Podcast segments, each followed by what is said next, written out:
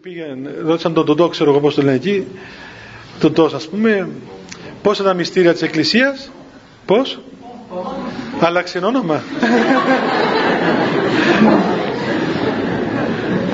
Στην εποχή μας ήταν ο Τοντός πάντως. λοιπόν, πόσα τα μυστήρια, του λέει, λέει είπε ο δάσκαλος τα μυστήρια 7. Πήγε σπίτι, ήρθε μετά, έκανα εξετάσεις, πόσα τα μυστήρια παιδί μου, του λέει 6. Λέει 6, 7. Όχι λέει κύριε 6. Λέει ποιος είπε δεν 6, λέει παπάς μου. Λέει να πάνε να το ρωτήσεις και να έρθεις να μου πεις πώς τα βρήκε 6. Αφού είναι 7.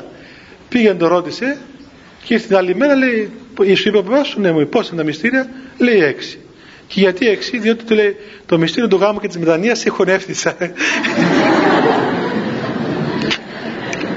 Ε, το μυστήριο της μετανοίας και το μυστήριο του γάμου έγιναν ένα δηλαδή στην εποχή μας.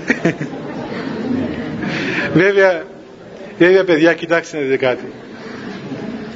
Το λέω υπομορφή γελ, γελιότητος γιατί είναι όντως γελίον. Δηλαδή όχι το μυστήριο του γάμου ή το μυστήριο της μετανοίας. Το μυστήριο του γάμου είναι υπέροχο θα το αναλύσουμε και θα δείτε το, θα είναι τόσο ωραίο που θα θέλετε να πάτε να παντρευτείτε όλοι